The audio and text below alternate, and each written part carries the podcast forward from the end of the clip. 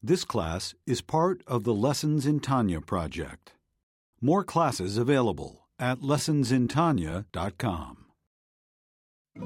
Funding for this class is provided by Benjamin Arye and family in loving memory of Raphael, son of Chacham Rabbi Chia.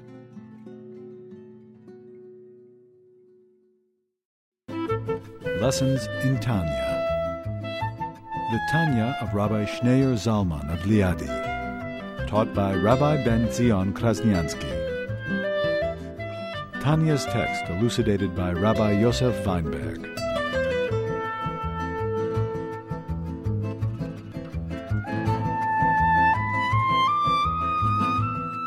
So up until now, the first eight chapters, first Alter Rebbe explained what is the essence of the godly soul.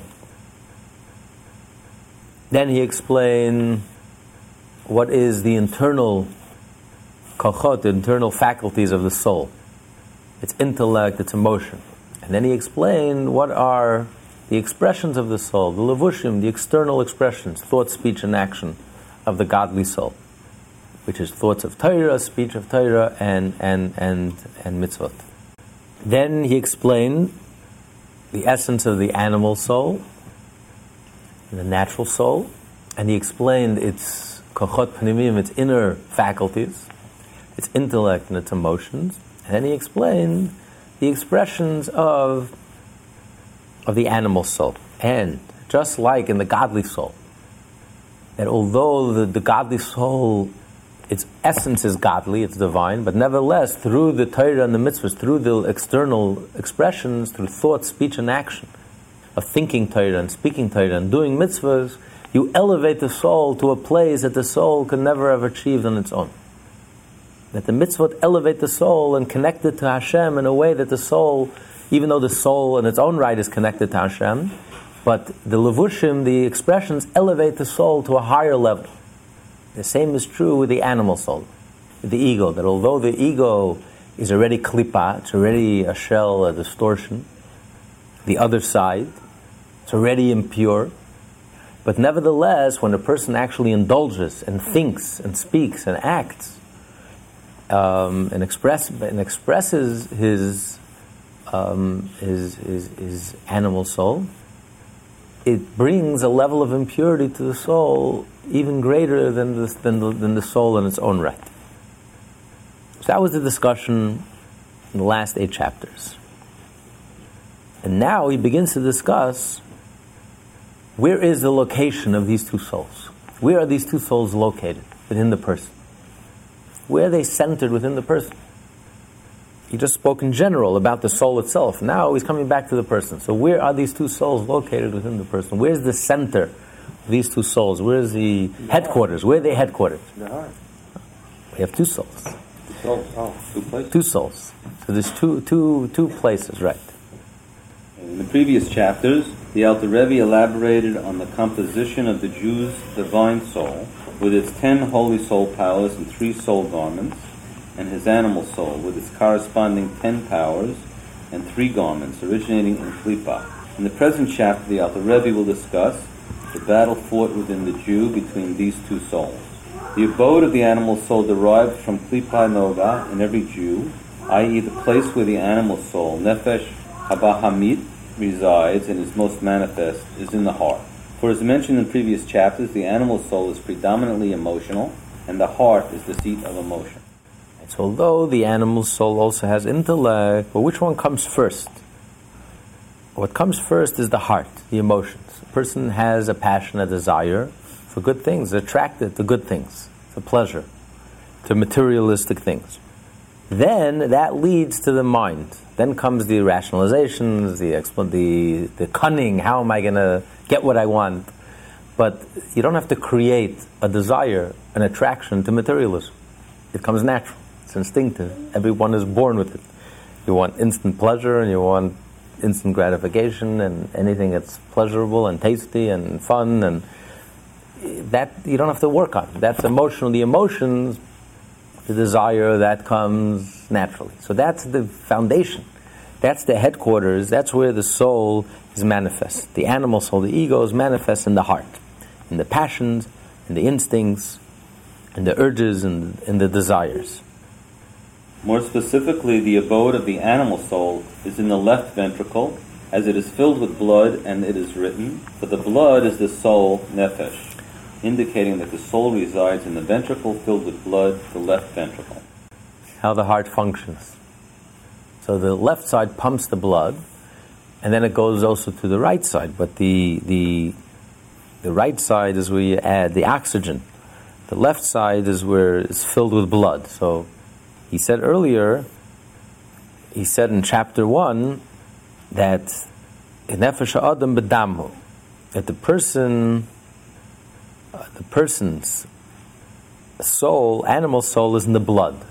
The desire to live, the passion to live the urge to live, the urge to continue your existence, self preservation, ego, the drive to continue. That's, that's the blood.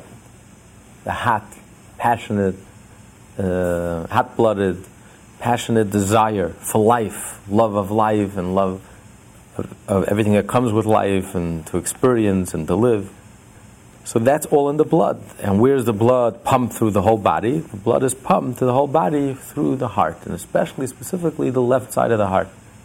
That's why you say the left side, that's where the Yetzer Hara is. That's where you say Ashamnu when you hit, when you sin, you hit, you hit the left chest.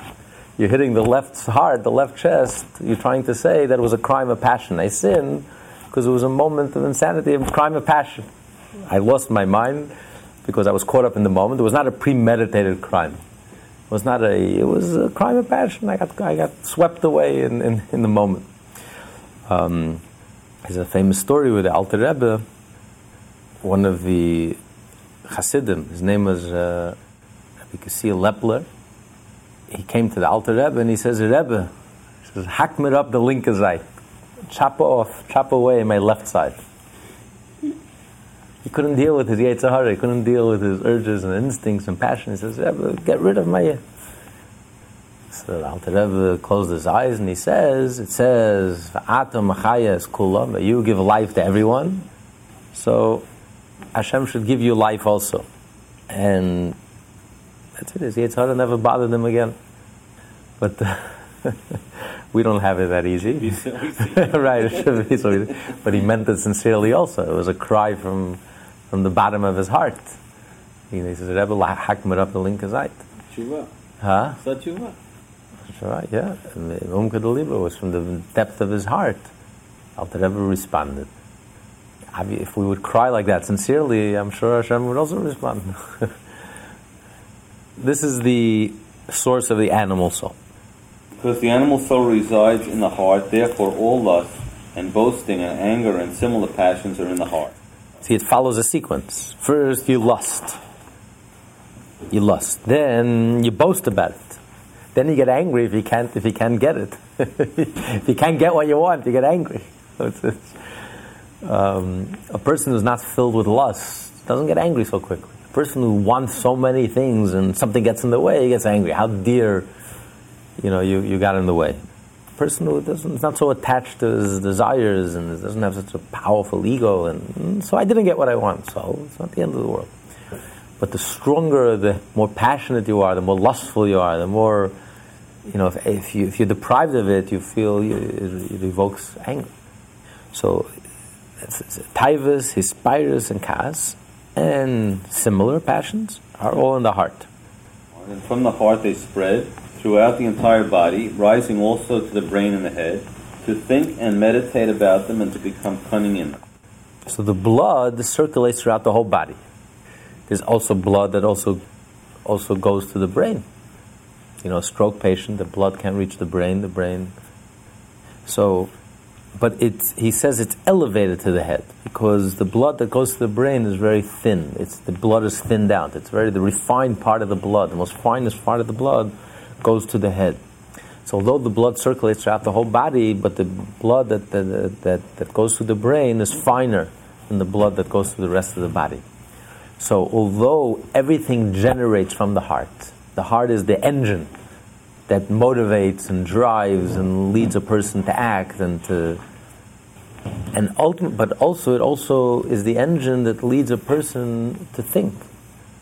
Because ultimately, you have to engage your mind.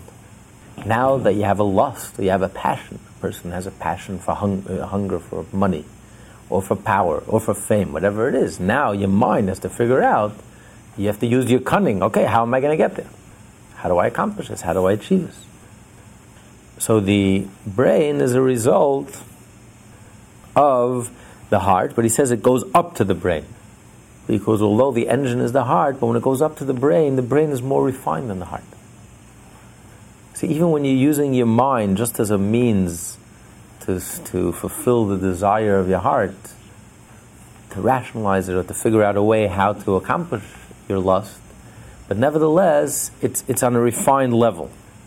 So that's what he says. It goes up. It goes up to the heart, to the brain. It goes up to the brain. Similarly, the soul, nefesh, clothed in the blood, abides in the heart and spreads out from there to pervade one's entire body.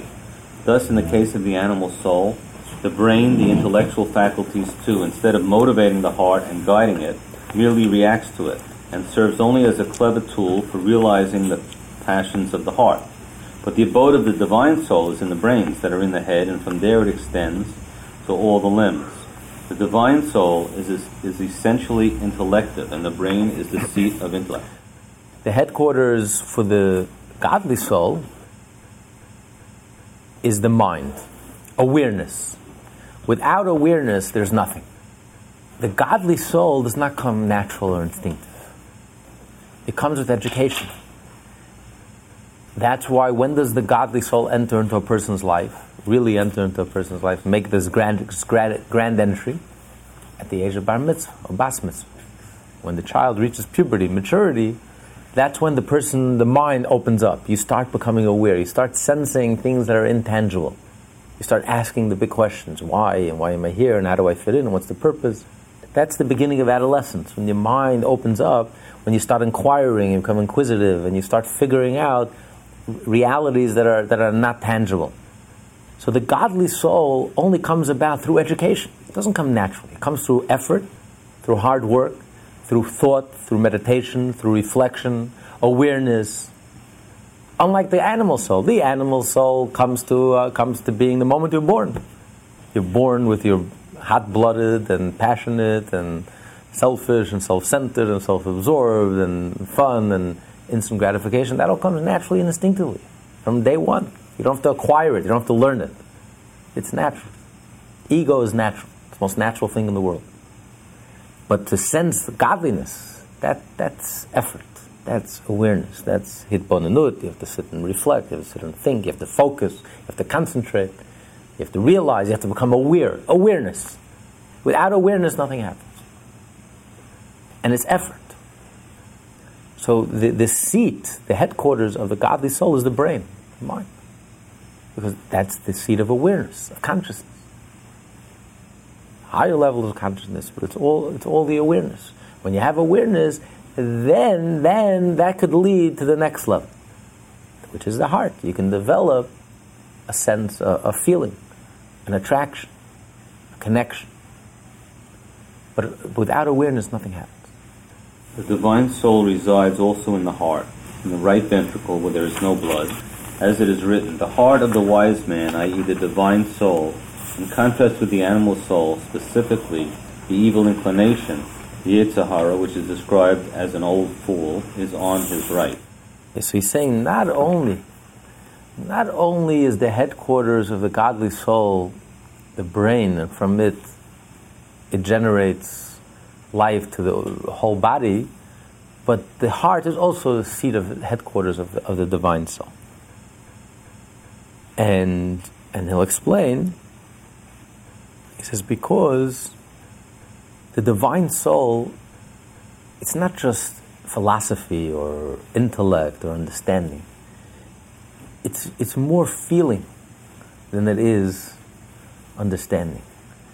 It, it's, it's a very deep awareness. It's a very deep level of knowing. It's, it's, it's almost like recognition when you recognize something, when you sense something, when you feel it, you have a feel for it. Godliness is something undefined, something intangible. It's very, It's not something physical or defined or mathematical. Godliness is something that it's, it's, it touches you very deeply. Something stirs inside of you. It moves you. It inspires you. It changes you. It affects you. So the heart is very much the seat of the godly soul, the headquarters of the godly soul. It's not just the, the brain, but also the heart, and more so even the, the inner part of the heart, the inner heart, because it's all it's feeling. It's not just emotional, touchy feely. It's, it's, it's a deep feeling. It's a feeling that, that it's all encompassing. When you sense something, when you feel something, it's not just understanding godliness. It's not like a, it's not like a mathematical equation. Understanding God is not like understanding a piece of math, algebra. It's, it's having a feel for it because you, you, you're talking about something infinite, something undefined, something godly. It's something that, that evokes a response from within you. Something stirs inside your soul. So the seat of the godly soul is the heart. It's not just the brain. So the headquarters of the godly soul is the brain together with the heart. Don't we have some uh, an English expression to know something in the heart? Isn't there an expression like that? Interesting in English, in, in, in Hebrew, in Hebrew, right. yeah, Hebrew definitely. In English, know something in the heart. Okay. In Hebrew, we find that because real knowing, bina liba, to understand is the heart, because really the heart knows. When you really know something, it's not just knowing it intellectually, abstractly. It's like you know it internally. You know it with, with every fiber of your being, every bone in your body. So it's, you know it in your inner heart, you know it. You feel it. So the heart is, is also a headquarters, also a source, a center. It's not just a, an extension of the brain. But he says it starts in the brain. Because without awareness, nothing happens. Without knowledge, without education, without awareness, without reflection, focus, meditation, concentration, hisbonenus, nothing happens. That's the whole foundation of the Chabad Chasidus, Chabad movement. The whole foundation of Chabad is it has to be Chabad, Chachma Bina wisdom, understanding, and knowledge, awareness, awareness, awareness, awareness, focus, his hisbonenus, concentration, without learning, and without studying, and without thinking about it, and without reflecting, internalizing it, integrating it, and concentrating on it, nothing happens. You can't get to, to, to, to, to level two, but once you have the awareness, then it evokes a response in your heart. And then your heart becomes also a source because the godly soul is really all heart. Not su- the superficial level of the heart, but the inner level of the heart. It's all feeling. It's, it's, it's feeling, you know, the fifth Lubavitcher Rebbe, Reb Shalom Doiber, Rebbe Rashab, met Freud. Because he was complaining, he had, he had, he had big, uh, big headaches and, and um, Freud told him that he suffers from a very deep, deep illness. His mind understands more than his heart could contain. And his heart feels more than his mind can possibly grasp. It's a very deep illness. so, by the godly soul, the mind is the center and the heart is the center. The mind understands things that is beyond you know, you understand the undefined, the infinite, and your mind begins to intimate and to grasp things that are beyond. And your heart feels more than the mind can possibly understand. So, you have two centers of, of the godly soul is two centers, which it operates from and which it flows to the rest of the body. So the brain, the mind, that's first and foremost, because that's awareness, education. But then that evokes and stirs something inside the heart and then from the heart, that leads to the rest to the rest of the body, because the right the right side of the heart, the right side of the heart is where the oxygen flows and is mixed with the blood. The oxygen that comes from the brain, the lungs comes from the brain.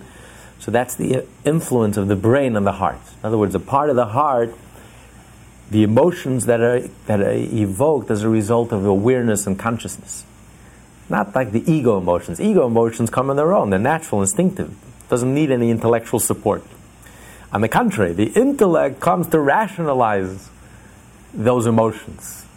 First, you have a lust, and then you come and rationalize it and explain it and find excuses, and you figure, and then your mind becomes cunning. You become very cunning. How am I gonna, uh, how am I gonna obtain this passion and this lust and this desire? But the godly soul is the opposite. First comes the awareness, and the awareness evokes the feeling, stirs something in your soul, very deep down inside your soul. It evokes a response, and then these two become the centers, the headquarters, the centers that lead, lead and influence the whole body, the whole person. Encompasses the whole person. That your hands and your legs and all your limbs should express this divine and godly truth. We know it uh, before. We see in Bereshit that uh, the first crime that was uh, created. Uh. I think Rashi is saying uh, he wounded him a lot of time, and the reason it's because he, he, he was looking where is where is uh, this place that uh, uh, he can kill him. He didn't know where to kill him, so he, he wounded him all over. So he was looking for the soul. Yeah, looking for Today it's simple. It's the head and the the heart. the heart. Everybody knows uh, it's something either here or there. But you see, The first one. He had no, no, uh, no. He couldn't go to the library to check it out. yeah, This was the first. Uh, for you're right. You're right. He had no idea where the seat of. yeah. Yeah, he hit him all over. And now you know, right? You hit him in the head. You hit him in the heart, and then it's it's all over. As he did when speaking of the animal soul, the Alter Rebbe again singles out the heart from among all the other organs. Having said that the divine soul extends to all the organs, he mentions the heart specifically, and also in the heart. For unlike the other organs in which merely the extension of the divine soul is manifest, in the heart the divine soul itself, i.e., the emotional faculties, is revealed. The Alter Rebbe now goes on to explain this point. This revelation in the heart of the divine soul residing in the brain is man's fiery love towards Hashem, which flares up in the heart of discerning men who utilize their power of Chokhmah, who understand and reflect with their faculty of Bina, understanding, by which they understand the matter in all its details and ramifications, with the knowledge of their brain, i.e., with their faculty of Dat, knowledge, by which they immerse themselves and sensitize themselves in that which they understand. Thus, the love flares up in the hearts of those who utilize all three faculties of Chokhmah, Bina, and Dat. So he mentions all three things. His firstly is lev maskilim. Maskil represents the creative ability in a person, the initial understanding, the spark, the point. Then comes bina. Bina is dissecting it, understanding it in its detail, understanding it well until you have a handle on, on it. You can articulate it.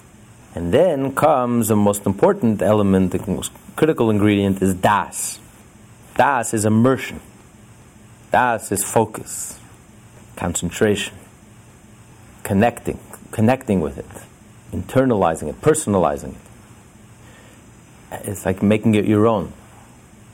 And when you have das, then it comes alive in your heart. That's the connection between the mind, the intellect, and the heart. Because only then do, do, do you feel a personal attraction, do you feel a love. That, that evokes a love. It's like the famous story with the, um, the person that couldn't read, and he went to the Malamed, the teacher, to read for him. And the teacher is reading that uh, your father was very ill, and he starts crying, and then he continues to read, and then your father dies, and he's, he's, he's you know, he's, he's ready to faint, and he's yelling and screaming, and the teacher is reading this letter very cold-bloodedly. He's going on, indifferent to the information, and the passerby says, "I don't understand. I don't get it. He is knowledgeable. He is the scholar. He understands what he's reading, yet he's cold-blooded. The ignoramus." Who doesn't understand what he's reading? He's getting all excited. She says, Why don't you understand? This is his father. This is not his father. What does he care? That's what Das is. You can learn and you can understand and scholarly, but it's remote, it's abstract. What does that have to do with me? You don't personalize it, you don't internalize it. But if it's your father, if you take it personally, it's, take it to heart, it's me you're talking about, it's my life, then, then you, you respond. So that's Das. Das is connecting it, making it your own, personalizing, internalizing it, immersing yourself in it until, until you personalize it and becomes your own, then you feel an attraction, then you feel a love, or you're repulsed, fear, a dread, awe. So Das is the connector. Das is the one that brings it close to home. And when you bring it close to home, that's when the heart comes alive. That's when the heart responds.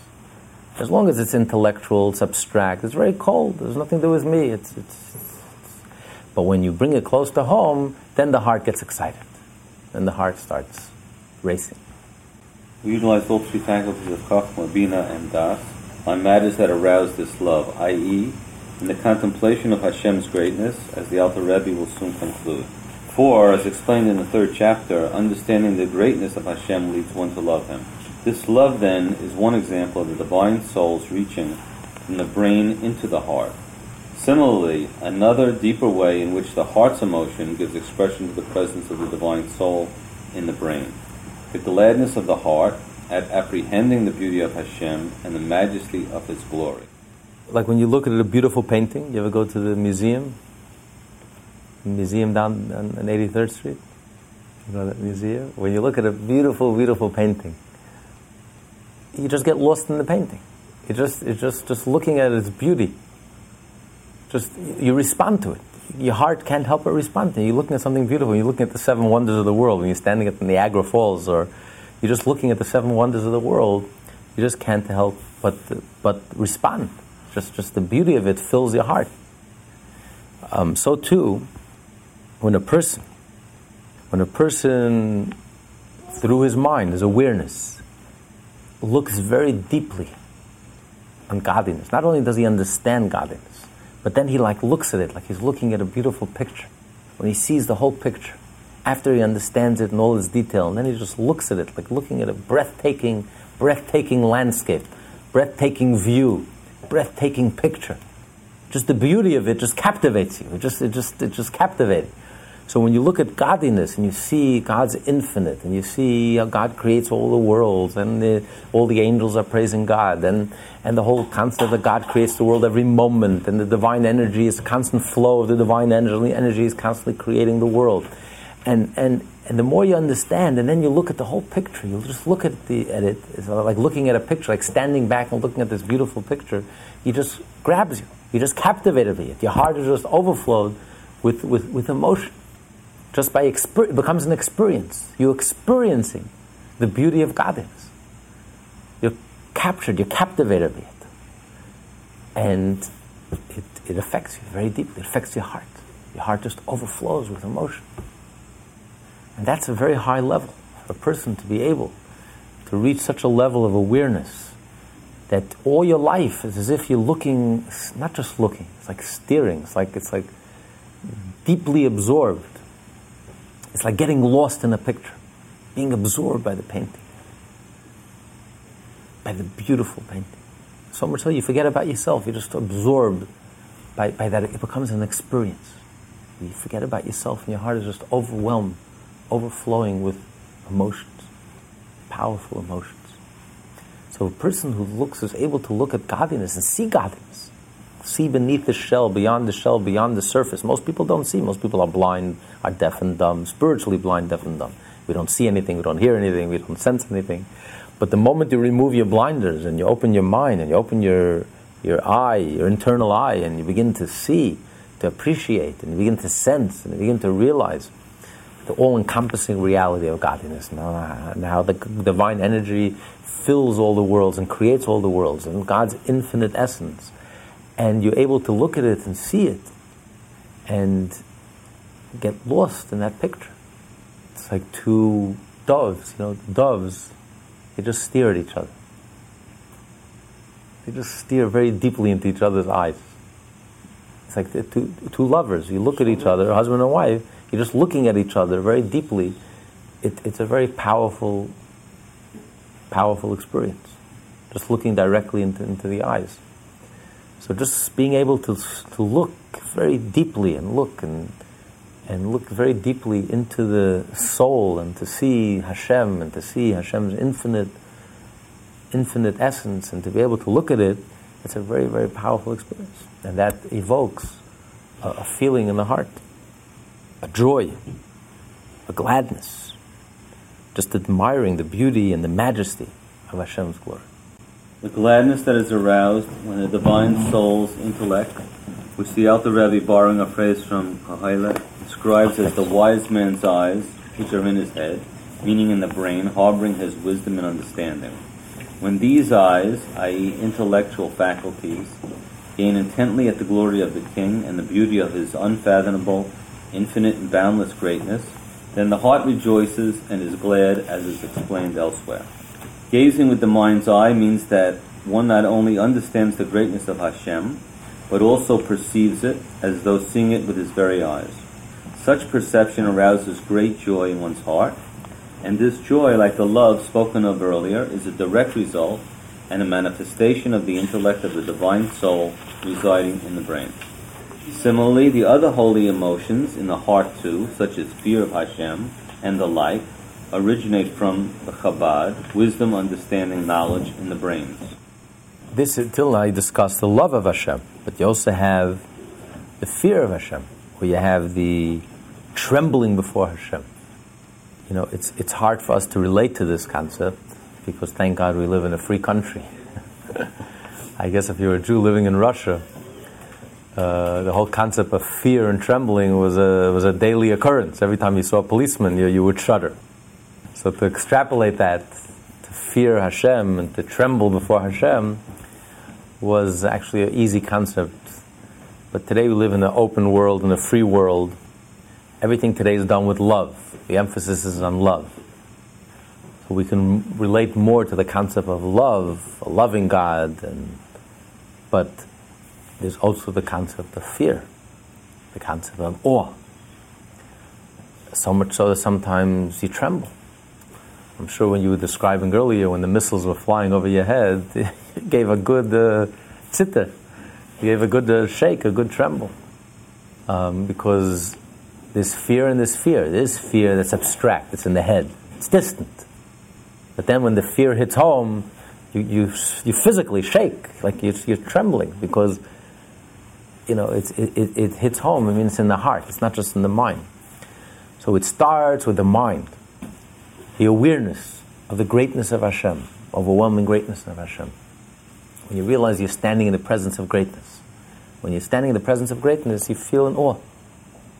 When you stood in presence of the Rebbe, you felt the awe because you, you, you know you there's just that feeling of pachad. You're standing in the presence of, of a king. You're standing in the presence of greatness. You feel like a, you feel you feel like like nothing in the presence, and um, it's very hard actually to feel that today. Because, you know, with everything, whatever it is, but there's nothing like when you're physically standing right next to the.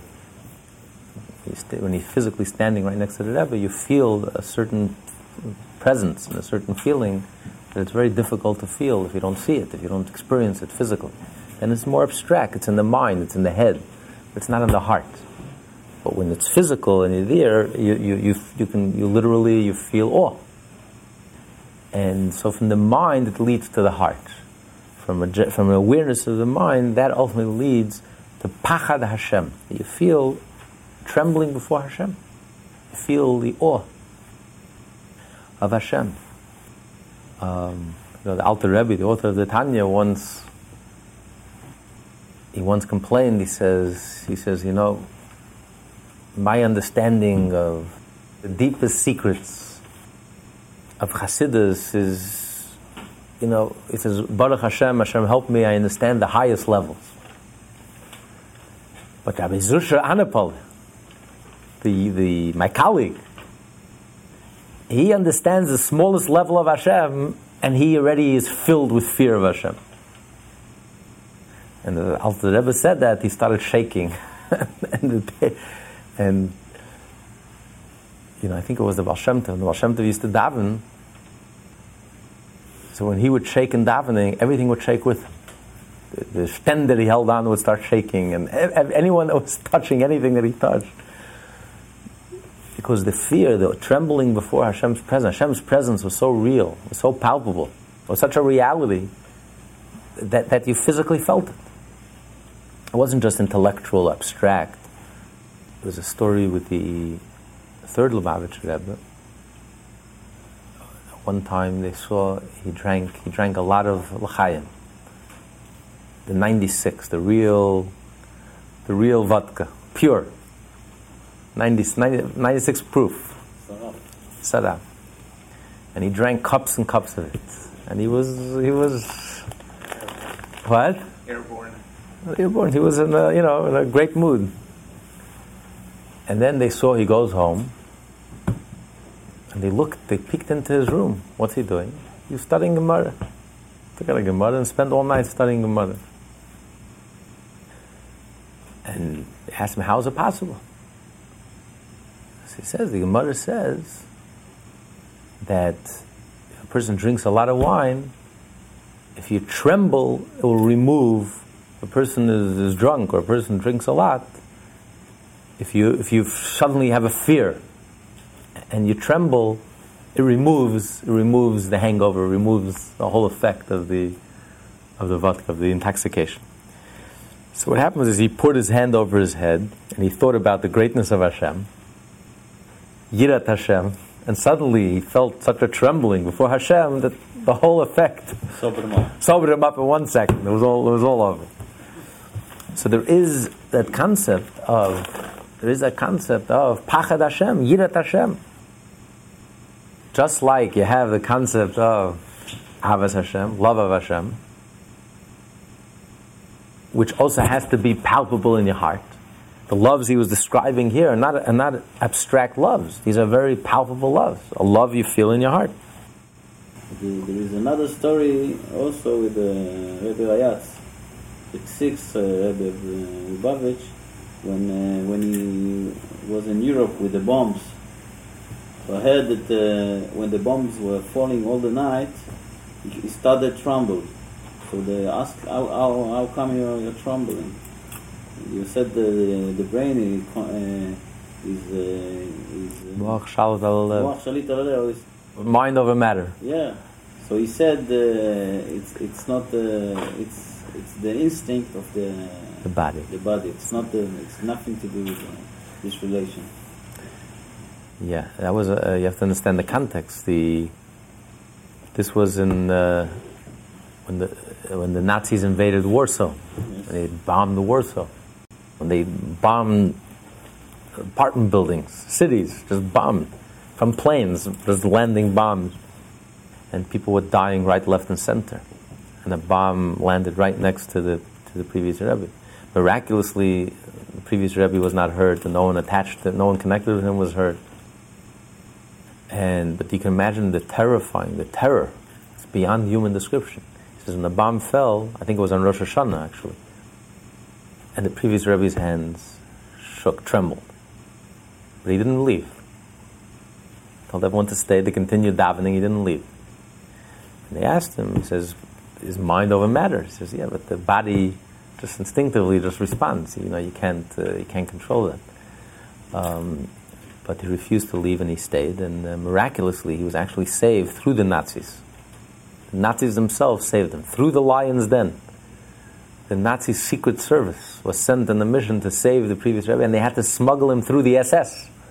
The SS had no idea what was going on, and they smuggled him through Germany in the lion's den. The Nazis themselves saved the previous Rebbe. I mean, it's just a, such a stunning miracle. The enemy themselves saved the previous Rebbe, and they connivingly snuck him, smuggled him through the SS. There was actually one point where it got very sticky. The SS stopped him. They see a whole entourage, a Rebbe with a whole bunch of Hasidim. He says, where, where are you going? They stopped the German who was escorting them from this uh, the Nazi secret service. And he couldn't tell them his mission because they, they were in control and they would never agree. They would have shot them all right on the spot. And, and he really didn't have any authorization. The whole thing was clandestine. He starts yelling back at the, how dare you challenge me? It was all, and he says, he says, I'm going to have you arrested if you don't let me go. I'm going to call, call, you know, call Berlin. And his, his arrogance, his Nazi arrogance and his chutzpah, like won the day. The guy got all intimidated and he says, okay, go through.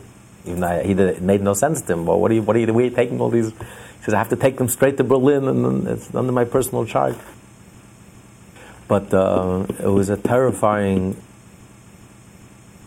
and ironically, the previous Rebbe doesn't write anything about it, or, or we don't have what he wrote about it. It was a Nazi secret service. uh, uh, or whatever, the Nazi No. agents, not Nazi. I forget exactly what they're like, like their, their CIA or whatever. Um, because they still had good relations with America. It was before America declared war against Nazi Germany. This was 1939. For that pressure from America. So, so yeah, there was a lot of pressure in America, and America put pressure. The American head of the State Department was friendly with the head of the, the Nazi, uh, and he asked him to do what he can. But the, problem was they couldn't even find the previous Rebbe. They went to Warsaw. Can you imagine Nazis knocking on doors saying, "Where's the Rebbe?" Which Jew is going to tell them where the Rebbe is? A Nazi looking for the Rebbe, you know, they want to shoot him. So for months he couldn't even get them because they didn't trust him. And he tried desperately to get words. I'm here to help you. I'm not. I'm here to save you. I'm not here to. Finally, months later, you know, the previous Rebbe says, "Okay, let them come in." They came in and they, you know, they pushed them all against the wall, and they said, you know, we're gonna, here, we're here to save you. We're not here to. And the one who did it was actually a Mischling. Was actually a. His father was Jewish. His mother wasn't. I think he even spoke Yiddish. And the previous Rebbe asked him at one point, "Why are you doing this? Like, why, why, why are you a Nazi German saving, saving, saving me, saving our lives?"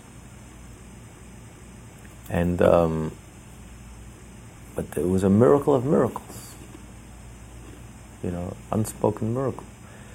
But the the the the terror was indescribable. We can't even imagine what, what it was like. For, for days and weeks, they bombed the cities. Planes, just bombing. Imagine here, just bombing cities and blocks and, and buildings, and day in, day out. And, and it, it's it, the terror. People, it's beyond human description. So the previous Rebbe, the bomb fell, his hand shook. I mean, thank God it's hard for us to relate to terror and fear and we should never know from it. I guess 9 11, we got a little taste of what fear and terror is all about. Uh, we were all here and we all remember. We'll never forget that day in New York. Um, but it's important. A Jew needs to have, just like a Jew has to have love of Hashem, a Jew also has to have fear and awe of Hashem. You have to feel Hashem's presence, that it gives you a certain sense of awe, a certain sense of, um, of reality. So these all these holy emotions, these holy emotions, the sense of attraction to Hashem, connection to Hashem, and love of Hashem, and sense of the beauty of Hashem, and the sense of the awe of Hashem's presence. When you're standing in Hashem's perfect presence, Hashem's infinite presence, and we, as insignificant as we are, we're standing in Hashem's presence, and you feel how insignificant you are when you're standing in the presence of Hashem. All of this is a result of awareness. So that's why the, uh, the godly soul originates it's in the brain, in the mind. And then from that, there, from consciousness, it, it leads, leads to the heart. that evokes, stirs up a response in the heart. And these two become the headquarters for the rest of the body, and from there at least the rest of the body. That the hands and the feet and the legs and all 248 limbs should do exactly what the godly soul wants it to do. That it should be filled with Torah and be filled with mitzvot. So now we figured out where they are location, geography. We know where the godly soul is headquartered, and we know where the animal soul, the ego, is headquartered. The ego is headquartered in the left side of the heart, right? But Cian, maybe you can help us understand this part. How does the heart work? He says the left ventricle is filled with blood, but there's blood on the right side also. No, the blood blood circulates. It's a pump, and the right side is purely receptacle, and the left side is really it's the more muscular, and that's what generates the force for your blood to get through the bottom of your feet to your head. But one circuit is just passive return, the other side is active. The active pushing comes from the left side. Collects back in the left side, and then from And there, from the left side. In fact, if you were to if you were to show me a heart out of context, I can tell you what's left and what's right. I can I can orientate it just by how thick the muscle is on one side compared to the other. It's it's patho- it's pathological if the right side is more muscular than the left. Mm. And the right side is very agile, it's very thin. It's just it's just purely passive. all the pumping comes from the left side, and the, the blood. Is the only, yeah. I mean, there's no. I mean, I reckon when I first learned this the paragraph. How, how long does it take for the blood to circulate the whole body back and forth? Good question. You know, there's something in uh, there's cardiac output, which is how much per minute, like the velocity. So, like, I, I don't know, like, I, I don't know how, how long would like one Minutes, seconds, minute. minutes, Go to miles of arteries. miles of arteries. This class is part of the Lessons in Tanya project.